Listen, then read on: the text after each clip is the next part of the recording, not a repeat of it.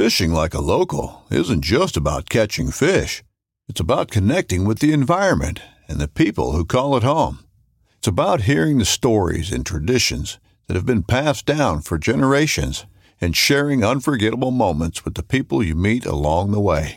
Fishing like a local is having an experience that stays with you forever. And with FishingBooker, you can experience it too, no matter where you are. Discover your next adventure on FishingBooker. This upcoming concert season will be all about the boots, and Tecovas is your stop for the best in Western style. Tecovas has seasonal and limited edition offerings this spring and summer, including men's and women's boots, apparel, hats, bags, and more. All Tecovas boots are made by hand in a time honored tradition with timeless styles that are always on trend. And Tecovas has first wear comfort with little to no break in period. It's hard to find this level of comfort paired with this level of style. Stop by your local Tecova store, have a complimentary drink or two, that's WCB style, and shop new styles. The smell of fresh leather and friendly staff are at your service. Many stores even have leather custom branding to make your boots truly personalized. And with regular live music and events, there's no in store experience like it. If you can't make it into a store, just visit tecovas.com. That's T E C O V A S.com. They offer free shipping on all boots, as well as free returns and exchanges, and ship right to your door. Go to tecovas.com and find your new favorite pair of boots today. Yak Gadget, made in America, based outside of Nashville, Tennessee. Yak Gadget offers all kinds of storage accessories, quick mount motor mounts, anchor systems, track mounted accessories, even paddles. Go to yakgadget.com and get your kayak decked out for your next trip out on the water. The 153 Bait Company, based in Troy, Ohio, make everything from plastics to custom painted hard baits. Hook 'em hard and hook 'em off. All of our baits are made to order, and all of our hard baits are hand painted to order. So go to the153anglers.com to place your order today. This segment is brought to you by Jigmasters. Step up your game with high quality performance jigs, spinner baits, buzz baits, and more from jigmasters.com. And always, when in doubt, get the jig out. You're listening to Bass Fishing for Noobs the Paddle and Fin podcast with your hosts Ryan Milford and Sean Landry.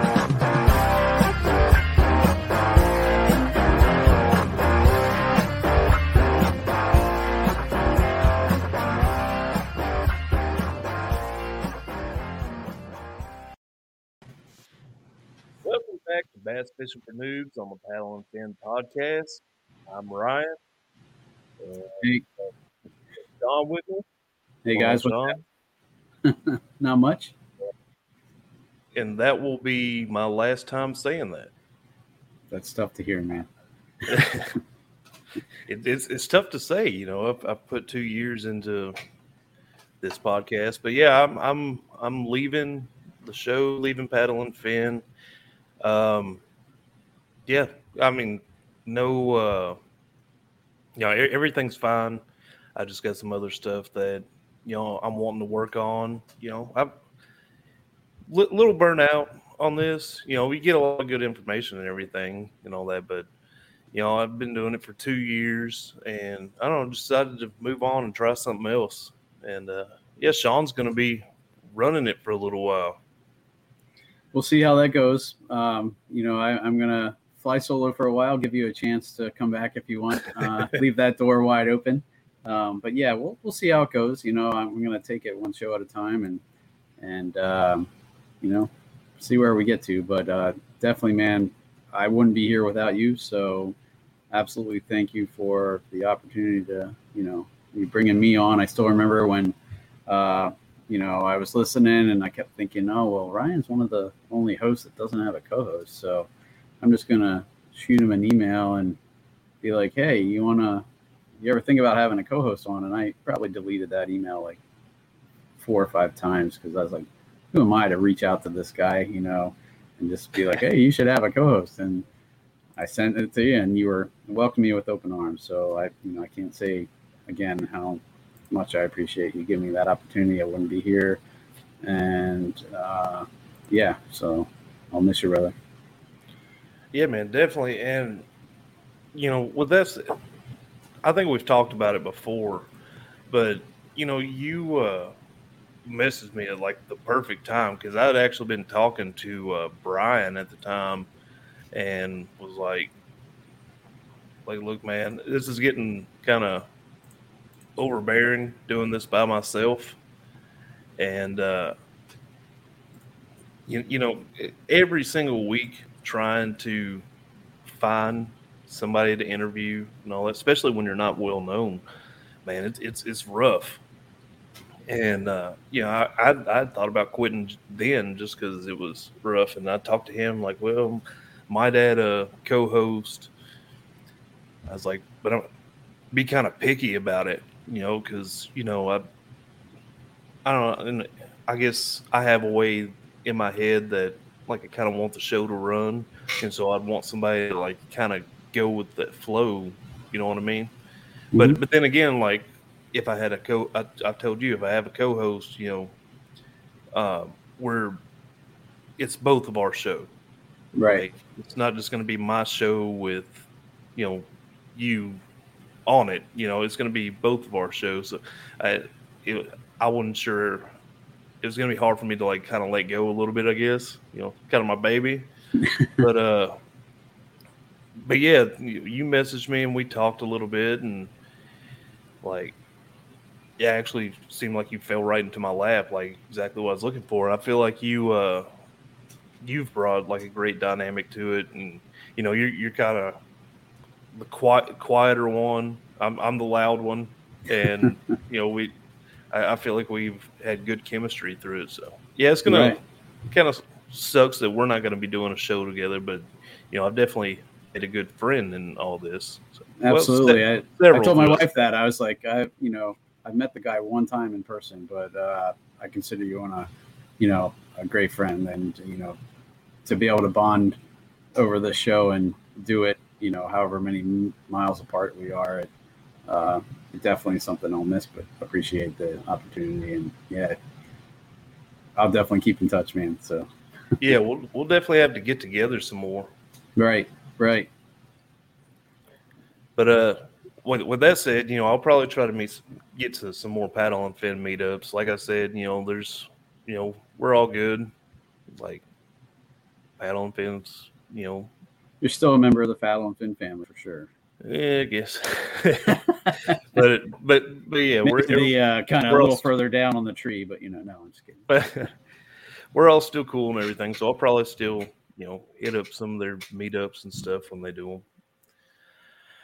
But yeah, so now that that's out of the way, yeah, we, we, we got that part done. The sad or the happy part, whatever, depending on how y'all feel about me. Yeah, yeah. You got. I think you have a bright future, man, and you're gonna do cool things no matter where you go. So, um, you know, anytime you need plugged, hit me up, and you know we'll talk about it. Uh, you know, your ventures on the show. Just let everybody know where you're at and that kind of thing. So, yeah, man.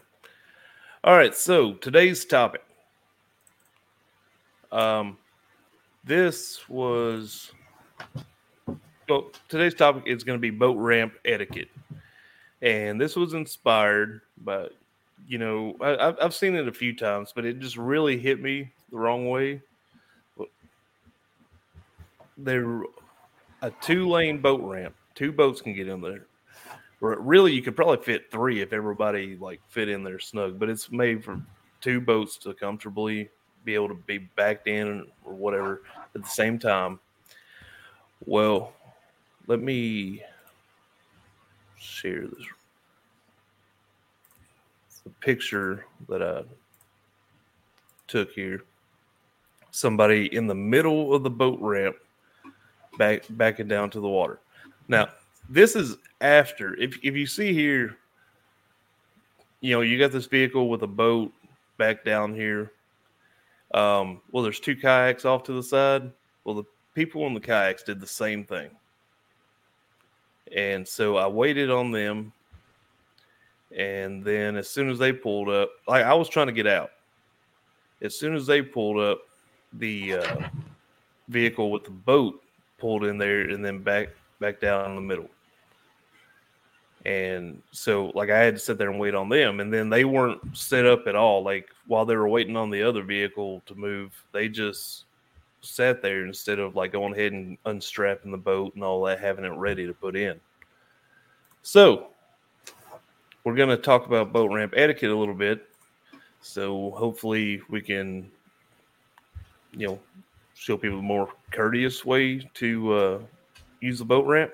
Right, right. And I think um, kayakers often get a bad name, a bad rap for, you know, this exact thing. Uh, I've heard it a lot in the boating community. Oh, kayakers are constantly just sitting their kayaks at the, you know, on the ramp and walking away. And, you know, so it goes both ways. It, you know, it's not just boaters, Yeah. it's not just kayaks. I've seen kind of, you know, idiots on both ends of the spectrum there. And, uh, it gives all boaters a bad name when, when, you know, you don't know what you're doing or you, you know, so there's definitely some things we'll go over today that can help kind of get that stigma out of there.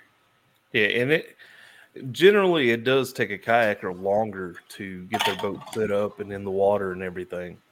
So, like, in, unless you trailer, you know, boats on trailer, they can pretty much get everything they need done.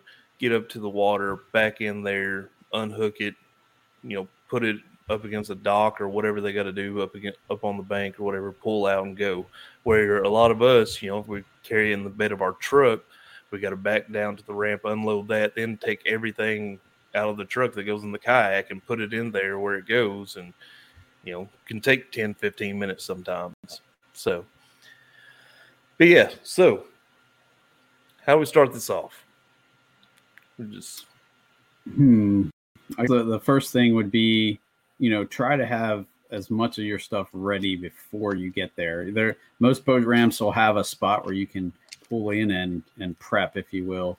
So, um, and, and the same goes for a boater. You know, there there's spots like that for a reason, so that you uh, you keep the chain moving and.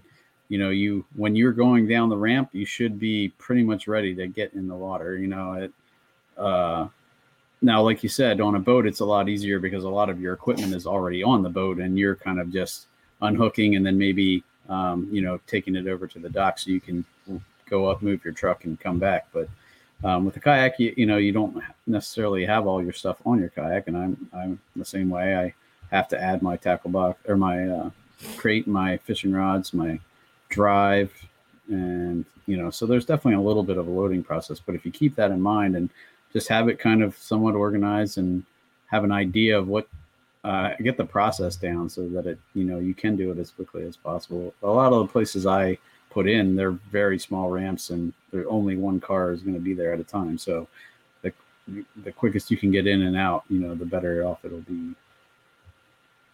So do you have any uh, ways you handle that better? Like i i try to make sure um, like my rod socks are off you know before I get down there, get actually on the ramp itself. That's one of the things I do in pre-prep. Um, you know, that kind of thing. yeah, see, I, I carry my kayak in the back of my truck. And so when I get, especially like a busy boat ramp, you know, th- there are some times where I'm at a boat ramp that's not very busy. And so I'll just back it, um, back the truck down there and unload it and then unload everything because there's like another lane over here and all that. But that that's another thing, and I kind of touched on that at the beginning. But stick to your lane. You know, if it's wide enough for two vehicles to be in there, make sure you leave room for another vehicle to get in there. You know, it don't seems like up the whole common sense, but a lot of people don't do that. They, I mean, I've seen it before where there's lines painted and people are not in the lines at all. I'm like, maybe it's now I'm not the world's best trailer backer. I can back my pickup darn near anywhere, but you put a trailer on there and it's a mess. So I definitely understand that that's a challenge, but you know, either practice that or you know, but just do your best to stay in the lines. So they're there for a reason. Yeah. But if I'm at a busy boat ramp, nine times out of ten, I'm gonna have my kayak dolly with me. Mm-hmm. And what I'll do a lot of the time is I'll pull in a parking spot and I'll just take the kayak off, put it on the dolly, load everything up there, and then just wheel it down to the water, or like to, down to the ramp, get it off the dolly, and launch. You know, I'm, you know, it's that quick once you everything's set up. Uh, honestly, if you can't afford a trailer and have somewhere to put it and everything, the trailer is really the best way to go. You know, have have your kayak on a on a trailer. When you get there, you can set it all up. Everything's ready to go. Then you back just back it in like a boat would. You you back it in there. You you bank it and pull up, go park, and you're done. So, I, I had a trailer for a very short lived time, and that was what was awesome with it. But I actually kind of embarrassed myself on what you were saying. I feel like I'm actually pretty good at backing a trailer, but when you can't see the trailer and it's a smaller one, it's uh yeah, it, it's a little harder. And I was at check in on a tournament last year, and a bunch of people around. I was trying to, you know, back from the parking spot to the boat ramp instead of pulling out, going forward, and going all the way around. And I had a couple people laughing at me, and so I finally just put it in drive and went forward. But but yeah, that, that is something to get used to with backing a trailer. You know, if you got somewhere where you can like practice that, Right. know, that'd probably be the best bet before you go taking it to a boat ramp if you're not used to driving a trailer. But yeah, trailer I feel like is the best way to go if that's something that's feasible for you. Like budget and somewhere to store it.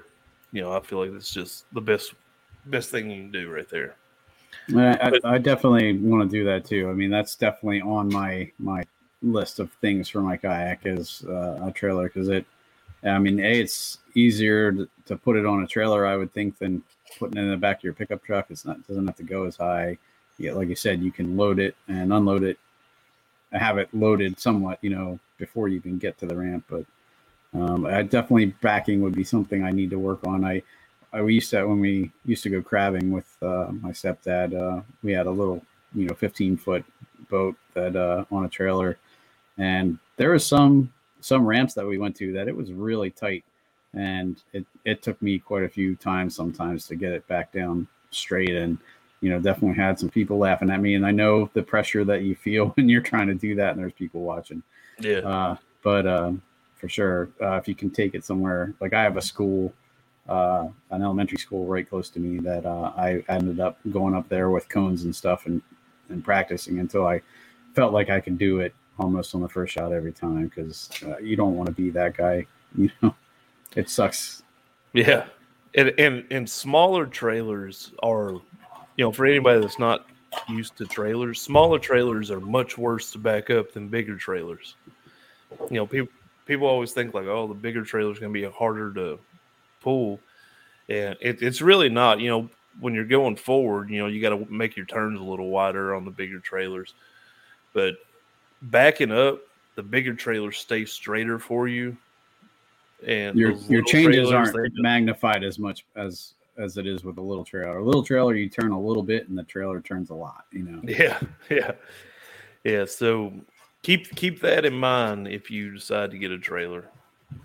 But if, if you do the trailer, definitely have some sort of kayak dolly.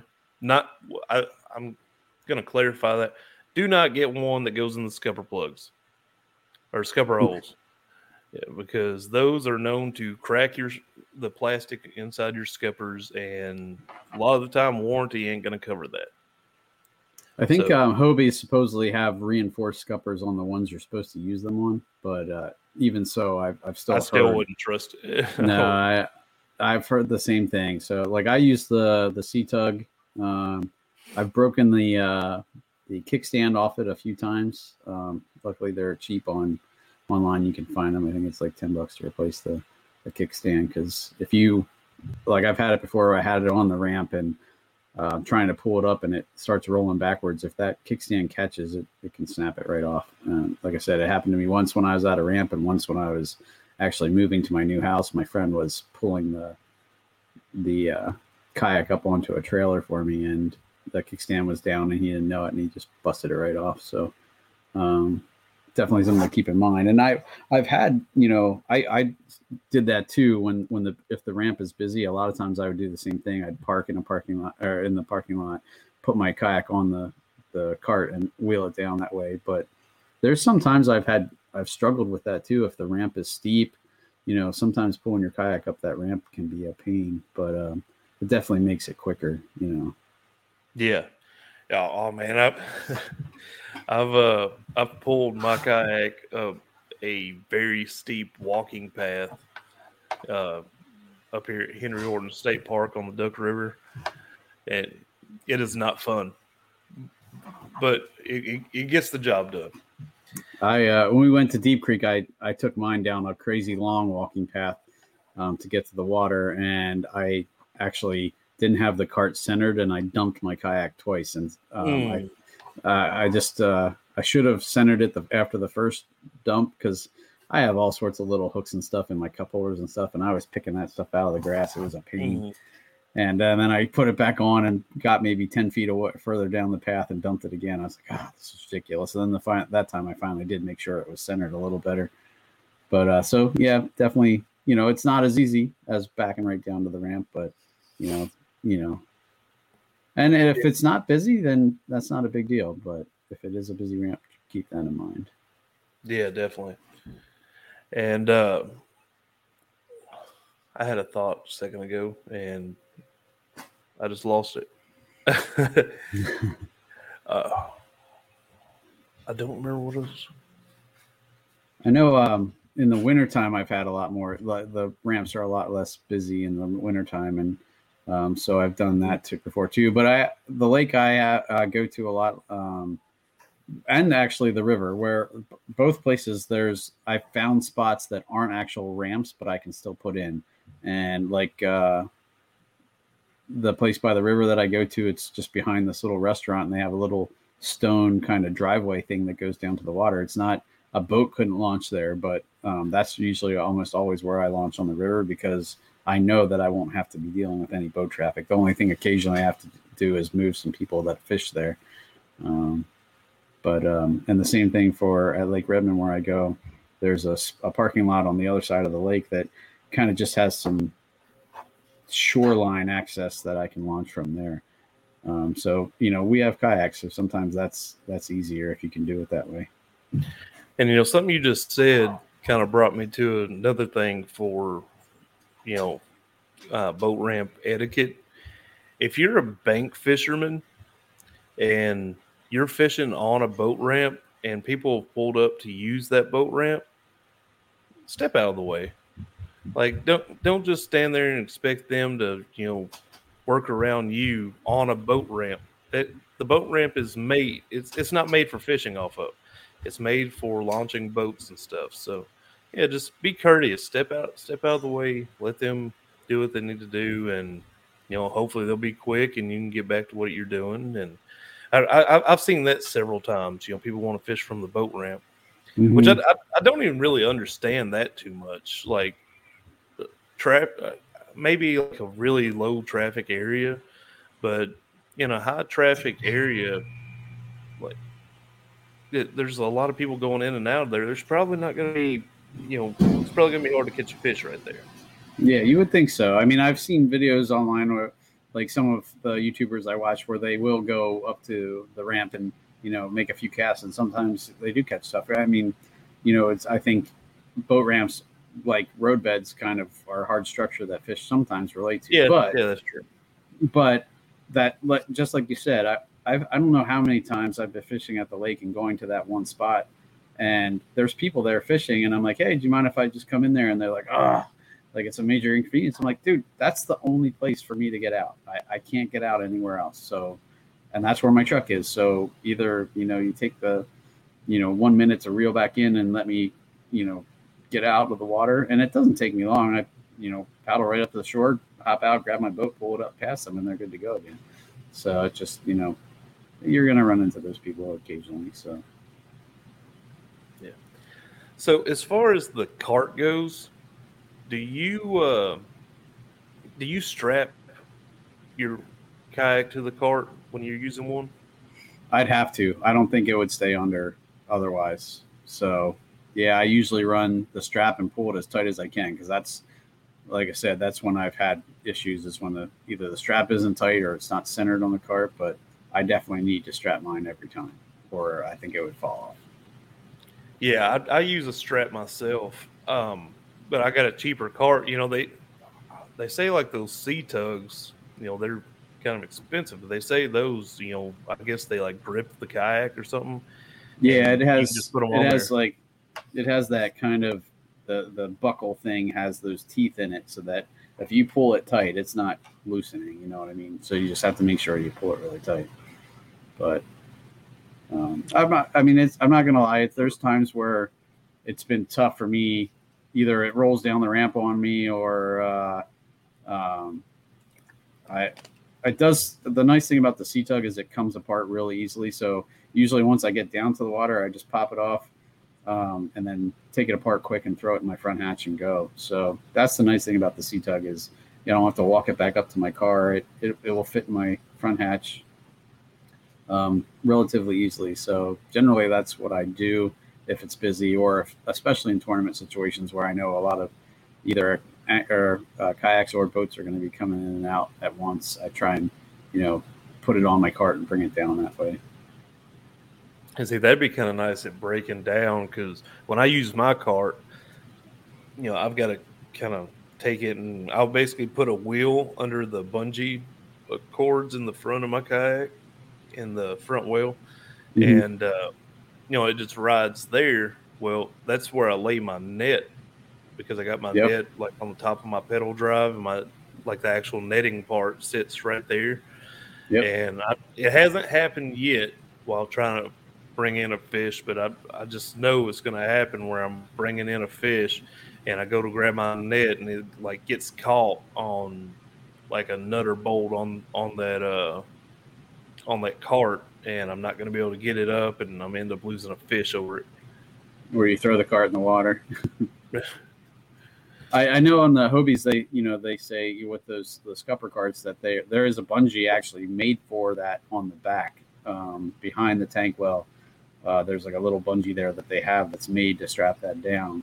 Um, but to me, that's not super convenient because a I can't reach it uh, without getting in the water to get back there, and um, so the the Sea Tug just I had it back when I had my Jackson, so and the same thing it, it fit in the in the front of uh, the Coosa as well. So um, it definitely was a good purchase. Uh, like it, it definitely is more expensive. I think if you keep your eye out sometimes on Craigslist uh, and that kind of thing, you can find them used. I know a buddy of mine got one from a guy who's just like, "Ah, I don't need this anymore, and and uh, he paid well over half price for it. So if you keep your eyes out, sometimes you can find them. Well, I, ain't, I ain't seen none that cheap yet, but I hope I. Yeah. And then uh, same thing. Like I, for the longest time, I thought about getting the the wheels that you just kind of what are they called? I always forget. Uh, It was like the sand wheels or something like that. no, no, no. I mean like the wheels that you like the legs. The legs are there. Oh, like the Boonedox. Boonedox. Yeah, yeah. And I, I I've just heard so many horror stories about it cracking the hole where you attach that. Um, Yeah, if if I if I did that, it would definitely be on a kayak that I trust to be like well made, mhm. and uh, I definitely have like backing plates and stuff on there. Yeah, and actually, uh, when I when I actually looked into that, I reached out to Boonedox, and they are very cool about it. They're like, uh, I was talking to the the customer service person, and I mentioned that I had a Sea Tug, and she's like, "Oh, well, you know, you don't have to buy the whole kit. Then you can actually piece it together and use your Sea Tug wheels because the Sea Tug wheels fit on the the Boonedox, you know, bars." And uh, I was like, "Oh, okay," you know. So I just about pulled the trigger, but then I started watching videos and reading online and saw a bunch of people saying how it cracked their their kayaks. But uh, you know, the same thing, like we always say, you only hear mostly the negative stuff. So there could be, you know, seventy five percent of the people who do it have no problems, and you're only going to hear from the twenty five percent of people that do, and and maybe they. I don't even you know. if I say that. I'd say like you hear from like the five percent in most Mm-hmm. of those cases. Like, like same same thing with Jackson. You know, a lot of people like dog Jackson over the pedal drive issues they've had, and Jackson's definitely like busted their butts to try to fix the problem that they've had with it. But you, you don't hear people, you know, when they go out and their pedal drive works good, they're like, they're like, oh man, pedal drive, you know, worked fine again for the hundredth time. like, no, they're only going to say something whenever you know something bad happens. So, out of all the the Jacksons, Jackson pedal drives that have been sold, you know, you've heard you know so many people complain about uh, them being messed up, but there's still a ton out there that you know never had an issue. I've I've never had an issue with with my uh, drive. The only issue I've had out of Jackson is my hole cracked, and it was three months old. And man, they their customer service is great, and they they got me. They they took it, they looked at it to see where the problem was. They adjusted their mold to add more plastic right there where that where it cracked at because mine was the first one they had had issues of. But after I reported mine, you know, there was a couple others, I guess, that had that issue. They added more plastic in that spot, made me a brand new kayak, new drive. They even upgraded me to the uh, new ceramic bearings that they it just came out with instead of the stainless steel. And uh, new seat, new drive, new, brand new kayak, everything, and delivered it to me at my work on my lunch break. That's awesome. yeah, so so so yeah, you there's def, definitely a lot of a lot of misunderstanding from people when it comes to you know complaints that they see like oh this must be crap like no, you're just hearing from the few that every, everything i don't care what product you buy fishing related or not there's going to be defective items issues that come out of it that's just is how the world works. Right, right. And I've I've always said it it matters more to me how the company handles that situation when that arises. And like I said, Jackson, you know, they all those people complaining, they all got new drives. They all mm-hmm. got taken care of. Right. So. Yeah. No, I, and I, I can echo that too. Um, I'm trying to think of what I had to have replaced on my Coosa, but um, they did it, you know, quick almost no questions. I basically sent them a picture, said, "Hey, this is a little messed up," and you know they sent me a new one right away. So uh, Jackson's been good. I haven't had to do that with my Hobie yet. Um, I've heard varying degrees of uh, Hobie's customer service sucks, but I, I, haven't had to deal with that yet, luckily enough. But I, I think my local shop would probably uh, kind of help me out there too. So um, I did uh, saw through one of my. Uh, I had my braid wrapped around they have these like plastic or rubber caps that go over your rod holder holes.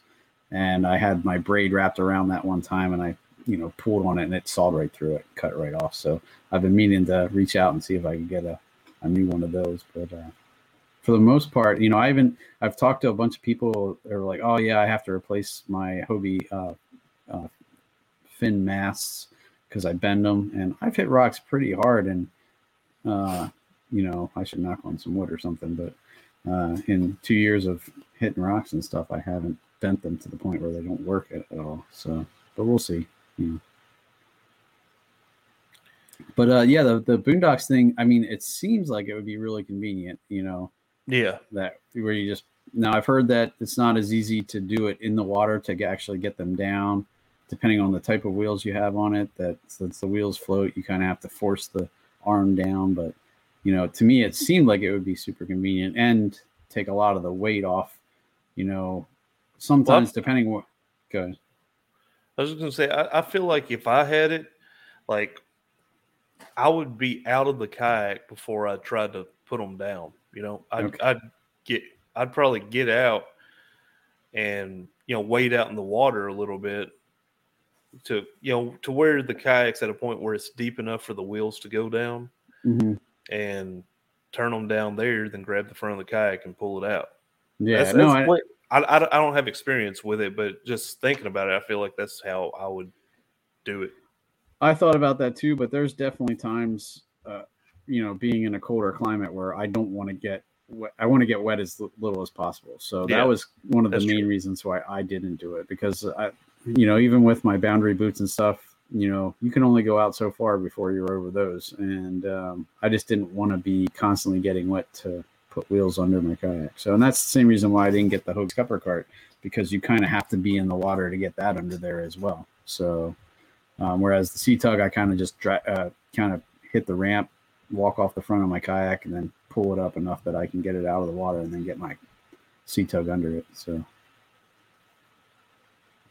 which is that's like I said, it's been a challenge on a, a slanted ramp before, but you know it, it does work. So,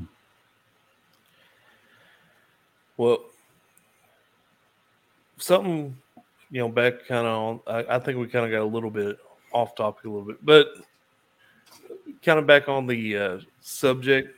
Something I wanted to say, like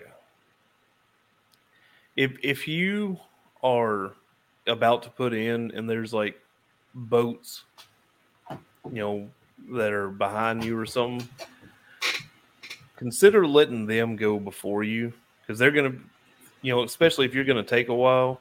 Like most of the time, boats, especially like the nice bass boats, generally they, you know, are experienced boaters, so they know how to get it in and out of there quick.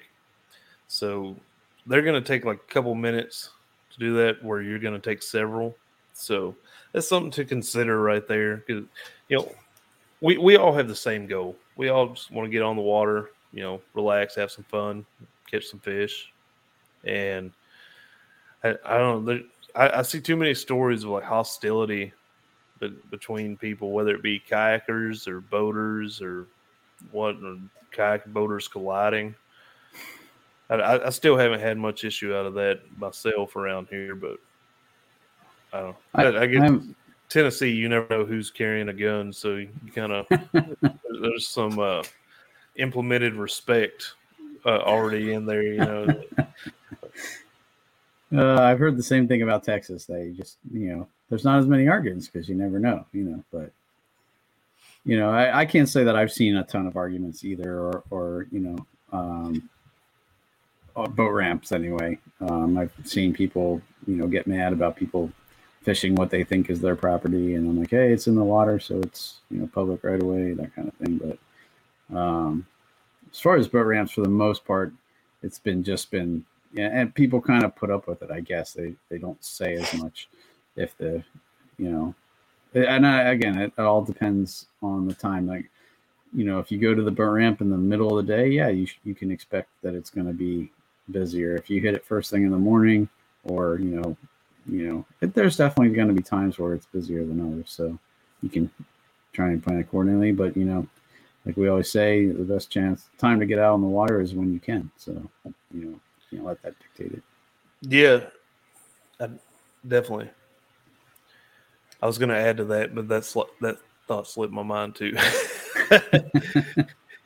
but uh I would say uh, the other thing I was thinking, you know, we talk a lot about kayaks, but if you are boating and you're using the ramp, make sure you use the docks. Like um, that's what they're there for. You know, take your boat off the trailer, bring it over the dock, tie it up, and then you know take care of your truck. You know, I, I don't know how many times I've seen either. I, I've actually witnessed a couple times where boats they kind of just bring them up kind of right next to the dock on the shore, and then the boat either drifts away.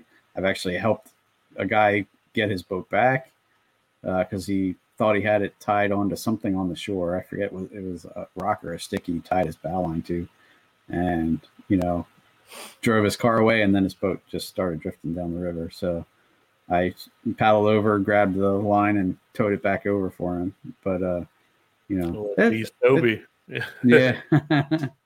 it's a you know there's definitely learning experiences as you go and i i definitely didn't you know do everything right my first time either so you have to extend people some grace with that as well but uh yeah for sure well there's there's there's learning curves to everything but uh ho- hopefully you know listening to this episode will help some people out. But, you know a, a, lot of people it's not really that they're just trying to be rude.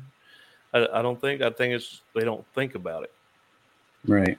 And and so you know, maybe this will help people like think about that a little more like share the space with everybody right. else. Just be conscious of the the space you're taking up the amount of time you're taking and and that kind of thing so for sure. Right. And you know a, another eh, how do you feel about this this might be kind of controversial i've seen a lot of people complain about you know people that don't have trailers taking up the trailer parking.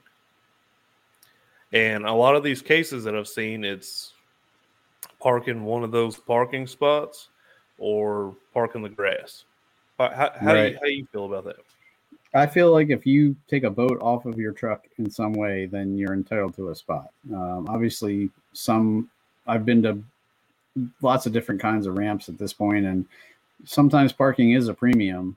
And you know, the the longer spaces, you know, are designed for boats. If there is a shorter space and you can park in it, uh, if you if you have just your truck and you're, you know, just putting your kayak in the back of the truck, I'd say use the shorter spaces if you can but if the only thing that's there is long spaces and you took a boat or uh, a kayak off the back of your truck, I'd say you're entitled to one of those spots. Yeah, that's how I feel about it. But you know, we use the boat ramp now. Somebody is there like bank fishing, or you know, we got some that are connected to like uh, sidewalks to walk around the lake and stuff. If you're there for that, then I don't think you should be using up a parking spot. Oh, I agree. Like, like it's a boat ramp. The parking lot is for the boat ramp. So I don't think they should be taking up a parking spot. But if you were using the boat ramp, just like you said, I, I think you should be able to use that, whether you got a trailer or not. Now it's interesting. Um, uh, close to, by me, I usually launch on you know my side of the river, but right across the river from me is another launch, and I went there one time, and they actually have signs up that say uh, if you're launching a canoe or a kayak, please use the designated area to launch that. Don't use the boat ramp. Now, that sounds awesome. Hey, you have a designated spot to launch kayaks and canoes and stuff. It's down concrete steps, like three flights of concrete steps. I'm like, what? okay. So apparently they think every boat can be carried down those steps, but I'm like, I am not taking my yeah, bag down. If, if you got like a little 40 pound, you know, cheap kayak, then yeah, that's that's fine. But right, yeah, our kayaks, you're not carrying them down those steps. I don't, I don't care who you are. Yeah, the first time I went there, I was like, oh, that's awesome. They have actually a spot for that, but no, yeah, never again. I actually put a big gouge in my Coosa, dragging it down the hill next to the steps because. I hmm. was afraid to do it at the ramp. But then every time after that, I just use the ramp. I'm like, screw that. I have a launch permit on my boat. I'm going to use the friggin'. Yeah, so. yeah, definitely. I, I, would definitely use that. And uh, somebody say something about it, you know. Okay, you carry this down there for me. right, right. Have and, you ever used one of those? Uh, do any of your uh, uh, launches have like the the kayak launch? Like it's a little plastic like chute that you you can actually. I've I've been a few places where uh, that have that, but I've never used it because um, I didn't. I either I was like, how's that going to work with my fins? That's not going to work. But uh, I, I, can see where like a sitting kayak, it would be nice if you to actually get in, sit down, know your kayak's kind of a little stationary before you kind of push off. But uh, yeah, a lot. Of, it's becoming a lot more popular, or uh, a lot more prevalent, I should say, around here. I just I forget where I was. I was just someplace where they just added one of those, and uh, it kind of makes sense to me. But at the same time, I don't think it applies to every kayak. So. Yeah, yeah, I, I haven't seen that, you know, and I figured more would like at least like little areas to launch your kayak would pop up. Um, just like just out of the amount of extra kayak traffic we have now, you know, COVID, everybody bought a kayak. If they didn't buy a kayak, they wanted to, they just couldn't find one. So, right. So there, there's a lot more people kayaking now here, and it's pretty much year round. And so I, I figured there'd be more of that pop up, but I haven't seen it. Well, I, there's another interesting thing too. I read uh, one time there was a discussion on the local lake uh, Facebook group that I have, where they were talking about, oh well, kayakers shouldn't shouldn't use the boat ramp because they can just launch from anywhere on the shore. And then there was a guy who said he was like a game commissioner, game warden, or whatever, and he said, "Well, if I see you launch from the shore, I'm going to write you a ticket." I'm like, "How's that work?" He's like, "Well, if you you know you have to have a launch permit, and that means you have to use the launch." And so I don't. Again, I I never I can't remember. You know, then there was a lot of back and forth there about whether you're allowed to just launch anywhere. And I, to be honest, I don't know what the rule is for that, but I would feel like if you can get access to the water, you should be able to launch there. But uh, I, again, I don't know. And I like I've heard you know Drew Gregory talk about you know if there's enough water at a bridge, he'll pull off the side of the road and launch right there. If he can get his kayak down the uh, down the down to the water, he'll do it. So you know, I don't know what the rule like the wall is for that, but it was just weird to, to hear that guy talk like that. And he's like, "Well, yeah, if you I see you launching just from the shore, not from the the ramp, I'm going to rate you a ticket." And I was like, "Hmm, okay." But there was another Yeah, guy that was the I've same thing. It's that. like, well, I'm a game warden too, and I don't think that's true at all. And so, you know, it was just an interesting conversation. I remember seeing. Yeah, I've, never heard that before, so I, I, don't- I don't know. I, I I know here, you know, pretty much anywhere public property you can launch. Okay.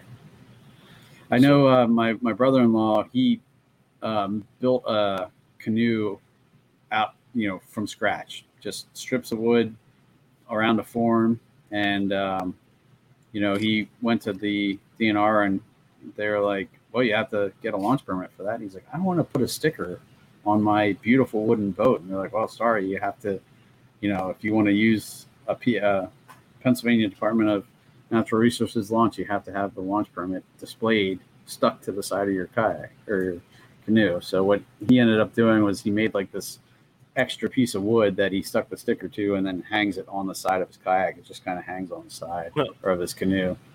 Um, just as a way around it because his canoe is beautiful and you know to put a ugly yellow sticker on it he's like i'm not doing that so So y'all have to like, I guess, kind of in a way, like register your kayaks up there. Right. It just to, if you're going to use, and not every ramp is a DNR ramp, but if it there's every ramp that's a DNR ramp, there's a sign that says you know whatever Pennsylvania Department of Natural Resources, and if you use that ramp, technically you're supposed to have a launch permit. Now the launch permits are twenty bucks for two years, I think, so they're not expensive. Yeah, But yeah, I mean, not everybody wants to stick a sticker on their boat, you know, and um, See, they haven't done that here yet. You know, as long if if you have a trolling motor or gas motor, you have to register your kayak. You have to get like the numbers on the side and all that, and then a a uh, the numbers on the side are permanent, and then you got another sticker that every time you update it, you know, you can buy a one year, two year, or three year, and you got to put that on there. Right. No, and Oh. that- in Pennsylvania, the same way. If you have a motor, any kind of motorized boat, you like if I put a motor on my kayak, I would have to add the numbers and everything. Um, it actually, when I got my Hobie, uh, the place I got it from was a boat dealer too, and they said, "Well, we'll register it for you, um, even though it doesn't need to be, um, and you can keep that registration going." But the nice thing about that is it. Uh, then when I go to other states, I don't. There's something that it saves me from having to do.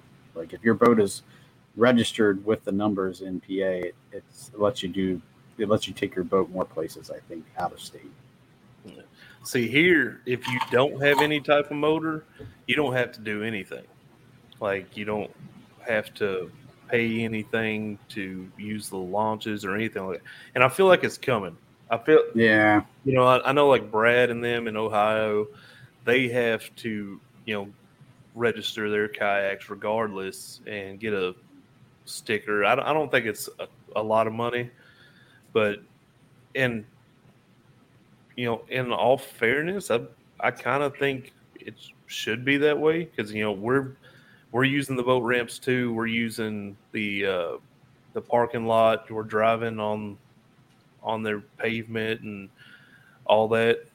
We're so I I, I, I to be fair, I, I kind of think it should. I don't think it should be expensive, but you know I, I think we should pay our part too.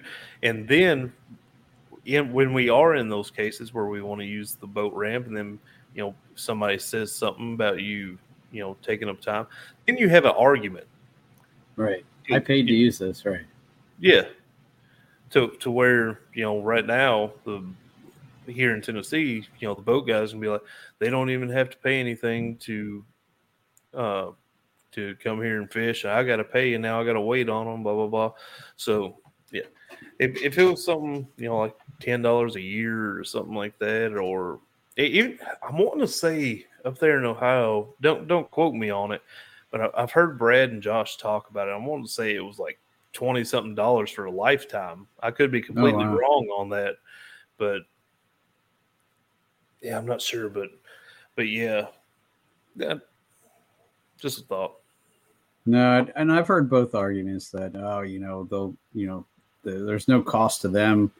I, I, mean, there's a little bit of ramp up key, to, I guess, you know, but um, yeah. Well, I, I mean, some people will try to argue like, well, we buy a fishing license that helps pay for that. Like, yeah, but what about the recreational paddlers that don't buy a fishing license because they're not fishing; they're just out there paddling around.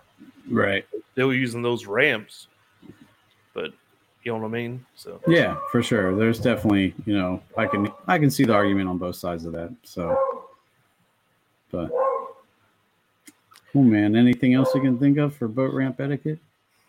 No, I think I've pretty much covered everything I had on my mind. You know, just be courteous to other people. You know, just yeah, it's definitely not rocket science. You know, if you uh, you know, just keep your eyes out, um, be conscious of yourself and other people. And, you know, I think we can all get along pretty easily as long as we all use common sense. So, yeah. And if you are to like unload everything on the ramp, like just try to be as fast as possible about it. Don't there and take your time because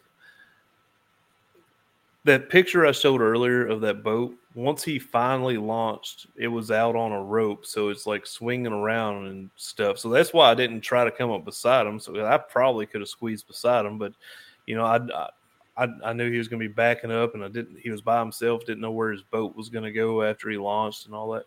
So after that, you know, he he pulled up. You know, his boat was you know on like an anchor on the boat ramp. You know, just floating in the water, and you know, like pretty much taking up the entire boat ramp because they like the wind pushed it sideways. Right. And then you know, I'm sitting there waiting still he walks down to the boat ramp. The one of the guys in the kayaks, I guess he knew him, and he started chit chatting with him, and he looked like he had like some beef jerky or something, and he was giving him some of that, and they're just having a conversation while I'm just sitting there waiting for him to move his boat so I can pull up. Right. Uh, you know, just be courteous, guys. Like, get, if you're gonna take up a spot on the boat ramp to do what you got to do, be quick about it. Get out of the way. Let the next person go. Right. So, um, before we uh, finish up, I wanted to ask you. I know I wanted to thank you again for actually while I was at uh, camp. Uh, I do a week every summer as a camp counselor, and um, uh, Ryan did a show. Uh, hopefully, uh, the listeners caught it with Kayak Beast. Um, I forget what the gentleman's name is. Luke Prentice. Luke Prentice, yes. So um, after hearing that show, I know um, probably like a lot of us, I also have my COVID whatever 20 that I added on that I probably, you know, don't. Uh, so I, after I heard that, uh, I was like, you know what, I, I definitely need to do something. And I kept dragging my feet. Um, going leading up to camp, I'm like, you know, two months before camp, I was like, oh, you know, I'm gonna get in shape for camp this year, you know, because it does take a lot out of you. And then I was like, oh, well, I have two months. And then it was one month. And I was like, okay, well, I have a month. I can, let's get started. And then I never did it. And I was like, okay, two weeks. And then before I knew it, camp was there and gone. And it was exhausting. So when I got back from camp and I listened to that show, I was like, that's definitely something, you know, I can, you know, it sounded interesting. I was like, I don't eat a huge breakfast. So that part, you know, it, my wife was like, oh, I could never, you know, skip breakfast. But um, it, it, it's something that it kind of appealed to me because I don't eat a huge breakfast. I'm like, I feel like I could make that work. So um, after hearing that Ryan signed up for it, um, I signed up for it as well. Um, I've been doing it. It's Sunday now. I've been doing it since Wednesday, and um, right now we're just kind of you know getting started with the, the intermittent fasting, and um, he started adding in a few things just to to try and help speed up things. Um, did the exercises twice now. Um, I was a little intimidated about that. I thought I'm like, oh my gosh, this is going to be one of those crazy 30 minute intense workouts where you barely have time to breathe and then you're dead at the end. But it really wasn't like that. Um, I've, I've gotten to adjust pretty well to the fasting. Um, it's 12:41 now, and I haven't eaten since eight o'clock last night. So I'm definitely hungry right now, but I'm you know uh, not crazy starving. So yeah, it's 11:45 my time right now, and last time I ate was like I think like five or six last night. Wow. And yeah, I'm not even really hungry. I mean, I, I it's time for me to eat because my window is, you know, we we go to lunch at 11:30 at work, and so my window is 11:30 to 7:30 at night. Mm-hmm. And I, I, feel like I'm getting. I had like one hard day with the fasting that morning. I was working beside a guy, and he kept talking about food, and he he mentioned you know, I, I, love the sausage, egg, and cheese McGriddles. oh yeah, for breakfast. he he was mentioning that there's a chicken, egg, and cheese McGriddle, and I was like, oh wow, that's awesome. And like, yeah, it, it, got me pretty hungry. And I'm like, dude, you gotta you gotta shut up. Like, just shut up. Quit talking about food. no, it's yeah. there. There's times it's been tough. Like, uh, I think the one evening I actually went fishing, and that's uh, what I was worried about. Like, if I can, I usually have like one like a little bit of something right before. I my window is 12 to 8, so right before like 7:45 I'll eat just like a little either like a piece of jerky or something just to yeah. and um, the one evening I went fishing from like 5:30 and I didn't get back till 9. So the last thing I ate was 5:30. So that was quite a stretch to get to lunchtime the next day, but I was a little hungry, but I you know, it wasn't anything, you know, like oh my gosh, I'm going to die, you know, it it was easily, you know, I, I easily made it through. And, you know, then I have actually noticed that I get fuller quicker now. I feel like, um, you know, I, I tend not to eat as much. And so, yeah, I think I'm getting there too. I know, and I can definitely tell when I eat too much now because um, I, I feel kind of yucky afterwards. But uh, I think at, at this point, I, I'm down five. So I'll take it for the first week. Um, again, I it fluctuates, jumps around, but I think I'm at about five. So definitely, if you guys haven't checked out the last show Ryan did uh, while I was up at camp, check it out um, and look up uh, Luke online under Kayak Beast uh, Fishing. I can't remember what. Uh, if you check back on the show notes, it's definitely in there. And you can, I think, if you just search for him on Facebook or Google, you can, look up Kayak Beast. Um, you can find uh, his program. Yeah and I, I, think I'm down around three pounds so far. And I, I, you know, on top of like weight loss and all that, I think one good thing for me is, you know, I, I'd quit drinking any. I was gonna say cokes. I, I, I say cokes, soda, pop, whatever you want to call it. I quit drinking them for like two years, and then you know I had one one day, and I got started back for like the last year and a half and I've been drinking them pretty heavy. And you know, I drink like one bottle of water a day generally. And since I've been doing this this past week, I've been drinking like five or six bottles of water a day. And then, you know, for lunch, I'll have a Gatorade Zero. And for dinner, I've been, that's kind of been my cheat meal, I guess. But, you know, but I've been having like a glass of sweet tea with my dinner. Mm-hmm. But you know, I, I, it's helping me get back off the cokes, and so like that is a big thing to me because those are, those things are just terrible for you. I I know they're terrible for you, but you know I kept drinking them. But uh, but yeah, mm-hmm. so I'm I'm I'm drinking a ton of water now, and I feel like that alone has kind of made me start feeling a little better you know, drinking more water, feel like, you know, not as sluggish. You know. Right. No, I, I that was one thing I was going to say. You know, he when I first thought I was like, oh, well, if I don't eat breakfast, I'm gonna, you know, crash by mid morning. But it really is the opposite of that. I, I don't crash until I eat. You know, when yeah. I eat, then then I start feeling, you know, tired and sleepy. You know, it's, it's and that's what we talked about on there is right. like you're you're you know you're getting energy still from the fat that that your body is consuming. So, you know, you still got the energy, and and that, that is something that I've kind of worried about with. Uh, you know, I've always told myself when I go kayaking, like before I get out there and like start pedaling around everywhere, like I've always felt like I need to eat something, you know, just you know, so I have energy to do that. And so now, I'm curious. I haven't been out like early morning yet. Uh, Mhm. since we uh, been on this program, but now I'm curious to see how my body's going to act going out early in the morning to uh, kayak with on basically empty stomach. And and one more a, a tip I wanted to throw out there: if you uh, you're trying this and you do feel hunger in the morning and stuff, drink water. The water will kind of you know give you that full sensation. You can get your mind off of it and then go a while again until you know it comes back. Drink some more water until it comes time for you to be able to uh, eat.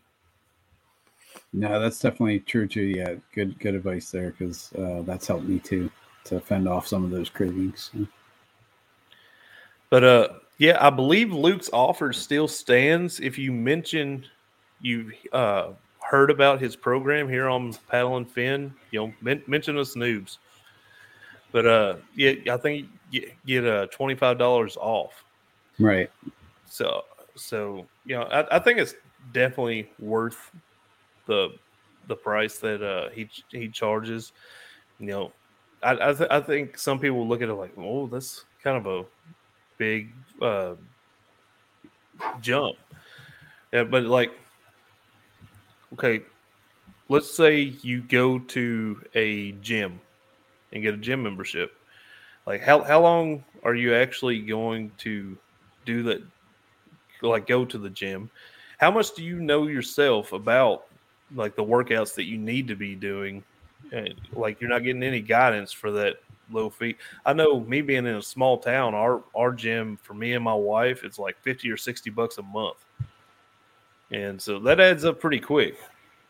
Right. For sure. And and I mean Luke knows what he's talking about when you and he gives you so many Been doing different it over twenty years. He'll walk you through every exercise, but he also then goes through all the nutrition stuff too. And he doesn't just say eat this because I'm telling you to. He explains why you uh you know why you're targeting certain meats and certain vegetables and and leaving other things. He he really goes in depth and and it's a lot of interaction. Like there's you you get a, uh, a an app that has all the information in it.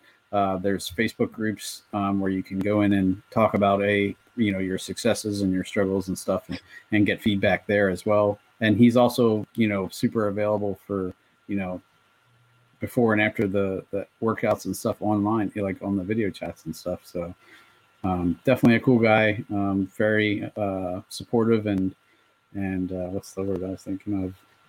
Excuse me, uh, enthusiastic about it. So check him out. Yeah, and and to go off something you just said, like if you've got a question or something, send him a message. He's very responsive on there, and you know he's a really good, cool guy to talk to.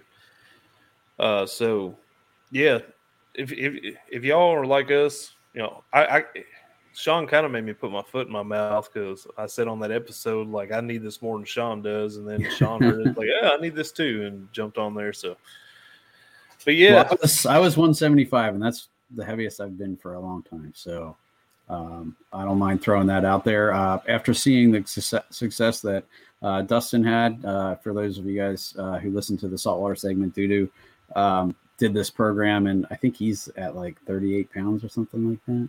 La- last I heard it was 32 pounds in eight weeks. Now, okay, that's what it was. since it, it's been like a week or two since then, so I don't know if he's lost more, but yeah, he he's had great results. But yeah, and and the thing with it, you can still eat whatever you want, pretty much. right. Just you know, the better you eat, the better your results are going to be. Mhm. But Yeah. No, for so for so far, I'm I'm enjoying it. So well, yeah, man. So I guess this is it, huh? I guess so. Well, again, thank you for everything. Um, know that you are always welcome back here anytime. So, you know, if you pick up a new technique and you're killing it, you got to let me know so you can come on and talk to me about it. All right, all right. Yeah, man. I, I I appreciate everything you've done. You know, to help the show out. You know, once you came on, because, like I said, it was it was uh it was it was rough at the time, and then you came on, and you know, I, I feel like we've built a pretty cool show, and it's kind of sucks to walk away from that, but I just there's uh, I, th- I just think it's time to uh, move on and work on something else that I've been wanting to. So I'm excited to see what what kind of things you do with you know the Tennessee fishing scene and uh, kayak fishing scene and you know that kind of thing. I think you can do a lot of good stuff. So yeah, and you're uh, I'm I'm I'm curious to see where bass fishing for noobs is going to go. Like yeah, I'm not sure. We'll see. I you know no, no big changes in the immediate future for sure. I'm gonna just kind of take it, uh, go on with the flow as I as I do. yeah, just keep trying to make it. Man. But uh, I'll miss you, brother. And um, you know, like I said, the door is always open. So all right. yeah, man. And best of luck to you and the rest of Paddle and Fin.